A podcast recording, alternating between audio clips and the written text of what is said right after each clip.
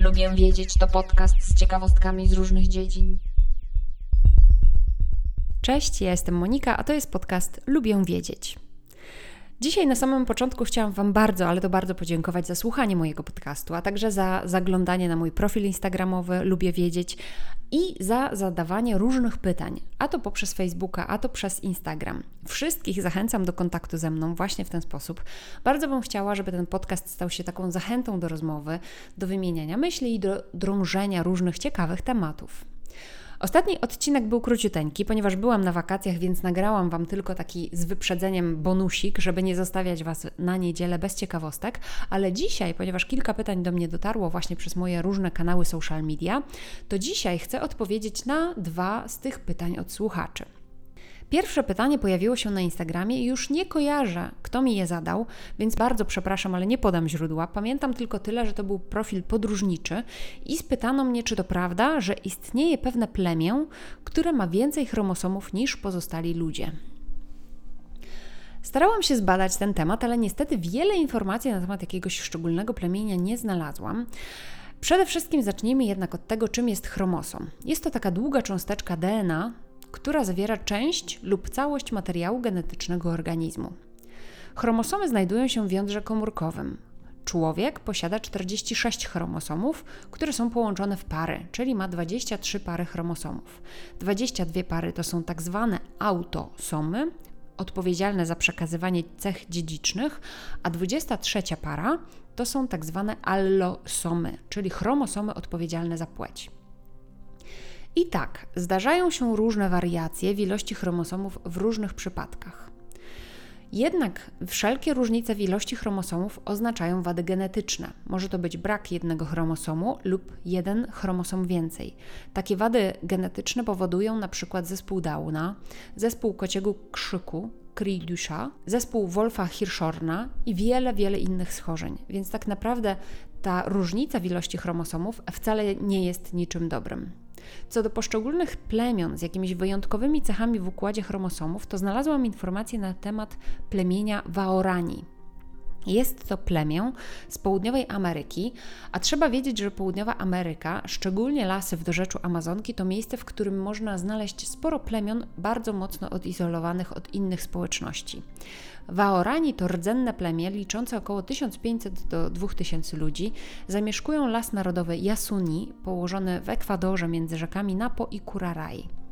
Plemię to wywodzi się z grup łowców-zbieraczy, które kiedyś zamieszkiwały nizinne lasy tropikalne Amazonii, no i pozostaje zasadniczo do tej pory społeczeństwem opartym na łowiectwie i na ogrodnictwie. Waorani to wysoce wsobna, jednorodna populacja, w której małżeństwo kuzynów nie jest niczym dziwnym i takie małżeństwa są tradycyjnie aranżowane przez rodziców młodej pary, często bez ich wiedzy. Waorani są uważani za najbardziej wojownicze plemię, jakie kiedykolwiek spotkano na Ziemi. Podobno popełniają oni wyjątkowo dużo zabójstw. Są to zabójstwa spowodowane konfliktami podczas aranżowania małżeństw, odwety różnego rodzaju. W latach 70. zebrano dane, na podstawie których oszacowano, że ponad 60% zgonów osób dorosłych było wynikiem działań wojennych. W takim kontekście ta przemoc jest postrzegana jako główny powód śmiertelności populacji Waorani. Ponieważ są tak agresywni, a ich język nie jest spokrewniony z językami innych plemion, Waorani nie utrzymywali bliższych kontaktów z innymi społecznościami. Jest to bardzo odizolowana grupa, co sprawia, że genetycy i badacze ewolucji badali tę grupę dość dogłębnie. W notatkach do tego odcinka znajdziecie link do badania tej grupy, takiego badania właśnie genetycznego. Natomiast oni na pewno nie mają więcej chromosomów niż pozostali ludzie na Ziemi. Jeszcze wspomnę, że liczba chromosomów wcale nie znaczy o wyższości jednego organizmu nad innym, bo na przykład taki ziemniak ma 48 chromosomów, a my tylko 46. Ale to wcale nie znaczy, że my ludzie z naszymi tymi 46 chromosomami jesteśmy gorsi od ziemniaka.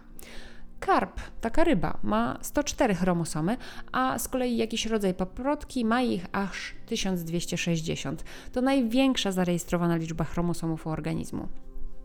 Gdzieś znalazłam bardzo ciekawe porównanie, że chromosomy to są takie instrukcje obsługi. To, że jakaś instrukcja ma więcej stron niż inna, nie znaczy wcale, że sprzęt do tej instrukcji jest bardziej skomplikowany od tego sprzętu z krótką instrukcją. Jeszcze raz bardzo dziękuję za pytanie. Zgodnie z moją wiedzą, nie ma takiego plemienia, które ma więcej chromosomów niż inni ludzie. Drugie pytanie pojawiło się u mnie na Facebooku i osoba kryjąca się pod nikiem Sławomirro Paulo Passerotto zapytała, czemu niektóre ptaki poruszają się po ziemi chodząc, a inne skacząc. I jest to bardzo ciekawe pytanie. Ja się nigdy nad tym nie zastanawiałam, ale faktycznie można zauważyć, że są takie ptaki, które poruszając się po ziemi skaczą, czy też podskakują, żeby przemieścić się z jednego miejsca na drugie, a inne z kolei normalnie sobie chodzą, spacerują. No i ogólnie rzecz biorąc, mniejsze, a co za tym idzie lżejsze ptaki podskakują, podczas gdy duże, ciężkie ptaki chodzą lub biegają. One w ten sposób wyewoluowały, żeby zużywać jak najmniej energii na poruszanie się. Większość małych ptaków, takich jak sikorki, zięby, raczej skacze niż biega. To dlatego, że dużo czasu spędzają na drzewach. Przeskakiwanie to efektywny sposób na przemieszczanie się z jednej gałęzi na drugą. Ptaki, które spędzają z kolei dużo czasu na ziemi, one muszą być na przykład zawsze gotowe do ucieczki przed potencjalnym drapieżnikiem, a biegając ucieka się zdecydowanie szybciej niż skacząc. No i na przykład są takie pliszki, które są małymi ptaszkami i one spędzają dużo czasu na ziemi, goniąc owady, więc one z kolei już nie skaczą, a biegają właśnie. Ptaki biegające lub chodzące, takie jak kuropatwy i przepiórki, czy też bażanty, spędzają większość czasu na ziemi, więc one nie skaczą, tylko chodzą, biegają. W ich przypadku skakanie nie byłoby energetycznie efektywne, więc dla nich ewolucja zaplanowała właśnie godne kroczenie ale mamy też na przykład rodzinę krukowatych, na przykład gawrony i wrony. One też dużo chodzą po ziemi, po polach, wygrzebując nasionka i drobne robaki, one chodzą. Ale mamy też sroki, które także należą do rodziny krukowatych. One z kolei spędzają więcej czasu na drzewach, więcej czasu od swoich innych członków tej rodziny krukowatych. Więc właśnie sroki skaczą. Sroki łatwo zaobserwować także w mieście, więc możecie podglądać sobie, jak one się poruszają. Jeszcze raz dziękuję za pytanie słowo Mirro. Was zachęcam do zadawania swoich pytań i dziękuję za wysłuchanie dzisiejszego odcinka podcastu. Zachęcam Was do subskrypcji, do zajrzenia do notatek tego odcinka. Tam zamieściłam linki do badań, o których dzisiaj mówiłam, do źródeł informacji. Zapraszam na moje konta na Instagramie. Lubię wiedzieć, gdzie dzielę się innymi ciekawostkami. Mam też Instagrama oddzielnie dotyczącego książek, które czytam. Zapraszam na tamto konto Fiszkowa Kartoteka. Jeśli podoba Ci się mój podcast, to powiedz o nim innym. Możesz mi także postawić wirtualną kawę poprzez link, który również zamieszczam w dodatkach do dzisiejszego odcinka. Do usłyszenia, cześć!